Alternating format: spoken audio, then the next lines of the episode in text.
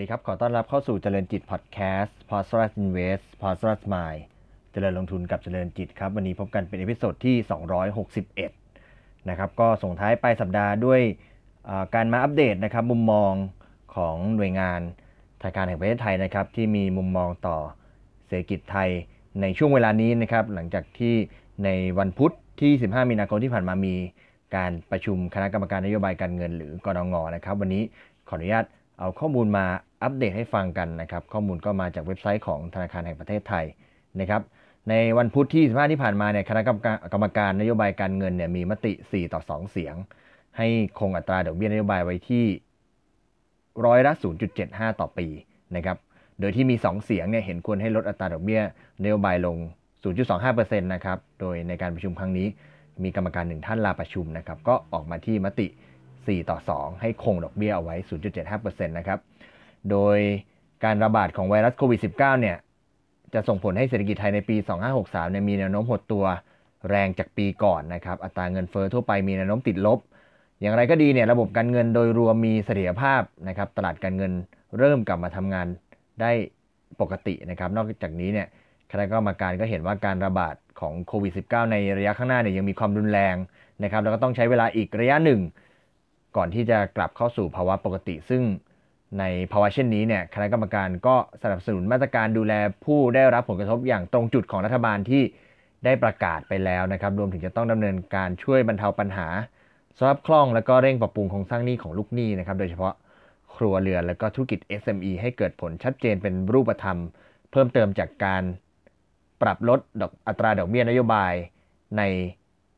การประชุมนัดพิเศษที่ผ่านมานะครับ เมื่อวัน สุดสัปดาห์ที่แล้วนะครับทางคณะกรรมการนโยบายการเงินก็มีการประชุมนัดพิเศษนะครับแล้วก็มีการให้ลดดอกเบี้ยลงแล้ว 0.25%นะครับครั้งนี้ก็ให้คงดอกเบี้ยไว้นะครับคณะกรรมการเห็นพ้องว่าต้องให้ความสำคัญกับการแก้ปัญหาเรื่องสภาพคล่องให้ตรงจุดนะครับกรรมการส่วนใหญ่จึงเห็นควรให้คงอัตราดอกเบี้ยนโยบายในครั้งนี้อย่างไรก็ดีก็มีกรรมการสองท่านที่เห็นควรว่า ควรจะลดอัตราดอกเบี้ยลงอีกเพิ่มเติม 0.25%เนื่องจากเศรษฐกิจมีแนวโน้มหดตัวแรง นะครับ โดยคณะกรรมการเห็นว่าเศรษฐกิจไทยในปี 2563 นะครับ มีแนวโน้มหดตัวแรงเนื่องจากการท่องเที่ยว แล้วก็การส่งออกสินค้าเนี่ยได้รับผลกระทบรุนแรงจากการระบาดของโควิด -19 นะครับ การชะลอตัวของเศรษฐกิจประเทศคู่ค้า แล้วก็การหยุดชะงักของห่วงโซ่การผลิตในหลาย ๆ ประเทศเนี่ยส่งผลให้รายได้ของธุรกิจแล้วก็ครัวเรือนเนี่ยได้รับการผลกระทบเป็นวงกว้างมากขึ้น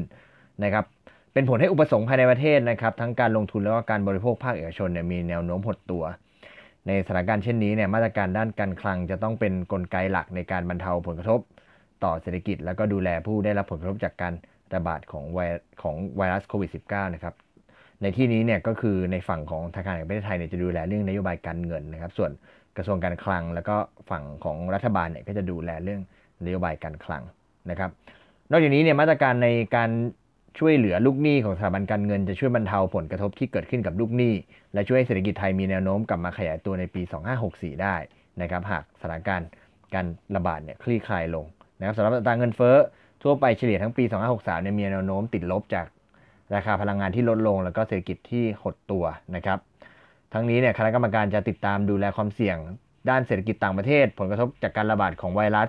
โควิด -19 แล้วก็ประสิทธิผลของมาตรการการดูแลและเยียวยาของภาครัฐ รวมถึงการช่วยเหลือลูกหนี้ของสถาบันการเงินแต่ละแห่งอย่างใกล้ชิดนะครับเสียภาพของตลาดการเงินไทยโดยเฉพาะตลาดตราสารหนี้ปรับดีขึ้นนะครับหลังจากธนาคารแห่งประเทศไทยออกมาตรการสนับสนุนสภาพคล่องในตลาดการเงินนะครับ แต่ว่าก็ต้องติดตามพัฒนาการอย่างใกล้ชิดนะครับในช่วงสุดสัปดาห์ที่ผ่านมาเช่นกันนะครับ ทางธนาคารแห่งประเทศไทยออกมาตรการนะครับในการพยุง แล้วก็ดูแลตลาดตราสารหนี้นะครับ ไม่ว่าจะเป็นการใส่เม็ดเงินเข้ามาซื้อรับซื้อตราตราสาร ในตลาดตราสารหนี้กว่า1นึ่งแสนล้านบาทนะครับ แล้วก็การให้ธนาคารพาณิชย์เนี่ยสามารถนำตราสารหนี้ในตลาดเงินเนี่ยมาขอสภาพคล่องกับทางธนาคารแห่งประเทศไทยได้วงเงินกว่า 1 ล้านล้านบาทนะครับด้านอัตราดอกเบี้ยเงินกู้ธนาคารพาณิชย์ปรับลดลงหลังจากการปรับอัตราดอกเบี้ยนโยบายที่ผ่านมามีส่วนช่วยลดภาระดอกเบี้ยของลูกหนี้นะครับด้านอัตราแลกเปลี่ยน เงินบาทอ่อนค่าลงเมื่อเทียบกับประเทศคู่ค้าโดยเฉพาะสกุลเงินหลัก และมีแนวโน้มผันผวนนะครับทางนี้คณะกรรมการเห็นว่าเสียภาพด้านต่างประเทศของไทย ยังอยู่ในเกณฑ์เข้มแข็งนะครับสะท้อนจากเงินสำรองระหว่างประเทศที่ยังอยู่ในระดับสูง และเห็นว่าควรให้ติดตามสถานการณ์ตลาดเงิน แล้วก็ตลาดอัตราแลกเปลี่ยน อย่างต่อเนื่องและใกล้ชิดท่ามกลางความไม่แน่นอนที่มีอยู่สูงนะครับก็แม้ว่านักลงทุนทุกท่านจะอยู่ในตลาดหุ้นนะครับ เราก็โฟกัสถึงเรื่องของตลาดหุ้น แต่ว่าในแง่ของเสถียรภาพของ ภาพรวมในประเทศเนี่ยทางหน่วยงานก็จะโฟกัสที่ตลาดเงิน แล้วก็ตลาดตราสารหนี้เป็นหลักนะครับ เพราะว่าเม็ดเงินมันก็ค่อนข้างใหญ่นะครับ แล้วก็ถ้าเกิดมันเกิดความเสียหายขึ้นมา มันจะส่งผลกระทบค่อนข้างเยอะนะครับระบบการเงินโดยรวมมีเสถียรภาพนะครับ ธนาคารพาณิชย์มีระดับเงินกองทุน แล้วก็เงินสำรองที่เข้มแข็งนะครับ อย่างไรก็ดีระบบการเงินมีความเปราะบางมากขึ้นในบางจุดนะครับ โดยเฉพาะความสามารถในการชำระหนี้ของภาคครัวเรือนแล้วก็ธุรกิจ SME ที่อาจจะด้อยลงในช่วงที่เศรษฐกิจหดตัวแรง นะครับในสถานการณ์เช่นนี้ก็จำเป็นอย่างยิ่งที่จะต้องประสานมาตรการทั้งการเงิน และก็การคลังเพื่อดูแลครัวเรือนแล้วก็ธุรกิจ SME นะครับมองไปข้างหน้าทางคณะกรรมการจะติดตามพัฒนาการของการขยายตัวทางเศรษฐกิจ อัตราเงินเฟ้อและก็เสถียรภาพทางระบบการเงินนะครับรวมถึงปัจจัยเสี่ยงต่างๆ โดยเฉพาะผลกระทบจากการระบาดของโควิด -19 นะครับเพื่อประกอบการดำเนินนโยบายการเงินในระยะต่อไป โดยพร้อมใช้เครื่องมือเชิงนโยบายเพิ่มเติมทั้งอัตราดอกเบี้ยนโยบาย แล้วก็มาตรการด้านการเงินอื่น ๆ ที่ จะช่วยเสริมกลไกผ่านการผ่านการการส่งผ่านอัตราดอกเบี้ยแล้วก็การปล่อยสินเชื่อของสถาบันการเงินให้ตรงกลุ่มเป้าหมาย อย่างเหมาะสมแล้วก็ทันเหตุการณ์นะครับ ก็เป็นภาพรวมของผลการประชุมคณะกรรมการนโยบายการเงินครั้งล่าสุดนะครับ ทีนี้ลองมาดูในส่วนของตัวเลขบ้างนะครับว่าทางธนาคารแห่งประเทศไทยมีการมองแนวโน้มเศรษฐกิจไทยในปี 2563 ถึง 2564 อย่างไรบ้างนะครับ ก่อนอื่นต้องบอกว่า ก็หลักๆ ปัจจัยที่กระทบก็คือสถานการณ์ของโควิด -19 ที่ยังคงลุกลามอย่างหนัก แล้วก็แพร่ระบาดในหลายพื้นที่นะครับ ล่าสุดวันศุกร์ที่ผ่านมาเนี่ยวันศุกร์เนี่ยครับที่ผ่านมาเนี่ยนะครับก็ก็ตัวผู้ติดเชื้อในประเทศสหรัฐอเมริกาเนี่ยทะลุขึ้นไปเป็นอันดับหนึ่งของโลกนะครับแซงประเทศจีนไปแล้วนะครับ ก็สถานการณ์ค่อนข้างจะรุนแรงนะครับ แล้วก็ส่งผลกระทบต่อ ตลาดหุ้นทั้งฝั่งยุโรปแล้วก็อเมริกานะครับ หลังจากที่เราเห็นการฟื้นตัวมาตลอดสัปดาห์ที่ผ่านมาจากการรับข่าวเรื่องของมาตรการกระตุ้นเศรษฐกิจต่างๆนะครับ ก็เรื่องของโควิด -19 ก็ยังยังมีผลกระทบอยู่นะครับ ก็นักวิเคราะห์คาดว่าเศรษฐกิจปี 2020 เนี่ยมีแนวโน้มชะลอตัวลงแรงนะครับทางทางการแห่งประเทศไทยไปเก็บข้อมูลมาจากการคาดการเศรษฐกิจของ City Group นะครับ JP Morgan นะครับ Barclay แล้วก็ โนมูระนะครับมองว่าเศรษฐกิจสหรัฐอเมริกาจากเดิมที่คาดว่าจะโต 1.8%เนี่ยจะกลายเป็นเติบโตศูนย์นะครับส่วนทางยุโรปเนี่ยจากคาดว่าจะเติบโต 1.1 นะครับจะเติบโตเป็นติดลบ 1.9 แล้วก็จีนนะครับจากเดิมคาดการเติบโต 5.8 นะครับจะเหลือเติบโตแค่ 2.7 ในขณะที่ภาพรวมของโลกเนี่ยจากเดิมที่คาดว่า GDP จะเติบโต 2.9 เนี่ยตอนนี้เหลือคาดการตัวเลขแค่เติบโต 0.7 นะครับซึ่งจริงๆเราก็ต้องบอกว่าผลกระทบมันก็ยังมีอยู่อย่าง ต่อเนื่องนะครับ เรายังไม่สามารถประเมินได้ เพราะว่ายังไม่ถึงตอนที่สถานการณ์จบนั่นเองมาดูเรื่องจำนวนตัวเลขนักท่องเที่ยวต่างชาติในบ้านเรานะครับ ทางทางการแห่งประเทศไทยไปเก็บตัวเลขมาลดลงต่อเนื่องตั้งแต่ปลายเดือนมกราคมปี 2563 โดยตัวเลขนักท่องเที่ยวเริ่มลดลงตั้งแต่วันที่ 24 มกราคมที่ทางจีนเนี่ยเขาปิดอู่ฮั่นนะครับ แล้วก็ที่ห้ามนักท่องเที่ยวเดินทางออกนอกประเทศนะครับ ก็ ตัวเลขนักท่องเที่ยวก็ลดลงมาอย่างต่อเนื่องนะครับ มาดูเจาะลึกนิดนึงนะครับ เพื่อจะได้เห็นภาพว่ามันมันลดลงลงมาแย่ขนาดไหนนะครับ เมื่อวันที่ 22 มีนาคมที่ผ่านมาเนี่ยมีนักท่องเที่ยวผ่านด่านทั้งหมดผ่านทางสนามบินทั้งหมดเนี่ยในวันที่ 22 มีนาคมเนี่ยมีคนผ่านด่านทางสนามบินทั้งหมด 1,846 คนนะครับ มีคนผ่านด่านแค่ 1,846 คนนั่นเอง มาจาก 5 สนามบินหลักนะครับ คือสุวรรณภูมิ ดอนเมือง เชียงใหม่ หาดใหญ่ แล้วพก็ภูเก็ตนะครับ ซึ่งคิดเป็น 83 สนามเป็น 83%ของจำนวนนักท่องเที่ยวต่างชาติทั้งหมด ซึ่ง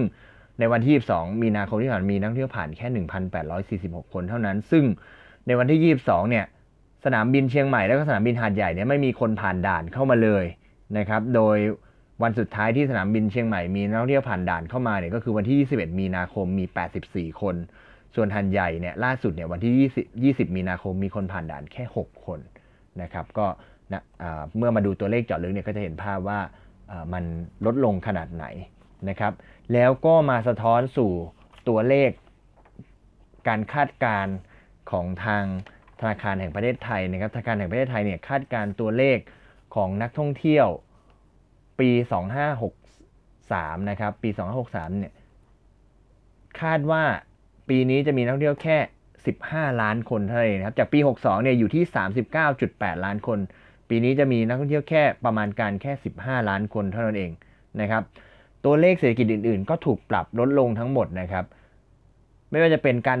บริโภคภาคเอกชนนะครับ การลงทุนภาคเอกชนนะครับ การส่งออกการนำเข้าเดิมทีเนี่ยเมื่อปลายปีที่แล้วเนี่ย ทางธนาคารแห่งประเทศไทยคาดไว้เป็นตัวเลขบวกทั้งนั้นนะครับ ตอนนี้ติดลบหมดเลยนะครับ ทั้งการบริโภคภาคเอกชน การลงทุนภาคเอกชน การส่งออกแล้วก็นำเข้านะครับ ยกตัวอย่างการส่งออกเนี่ยเดิมทีคาดการว่าปีนี้จะโต 1.4%ตัวเลขล่าสุดปรับเหลือเป็นลบ 16.4%นะครับทั้งหมดทั้งมวลนะครับ ส่งผลให้ตัว GDP นะครับ คาดการเดิมคาดว่าปีนี้ GDP จะโต 2.8 นะครับ ตัวเลขล่าสุดปรับ เป็นติดลบ 5.3%นะครับ คาดการ GDP ประเทศไทยนะครับ ปี 2563 ล่าสุดธนาคารแห่งประเทศไทยคาดว่าติดลบ 5.3%แล้วเข้าไปดีขึ้นในปี 64 ที่เติบโต 3%นะครับ ก็เป็นตัวเลขที่ปรับตัวลงนะครับ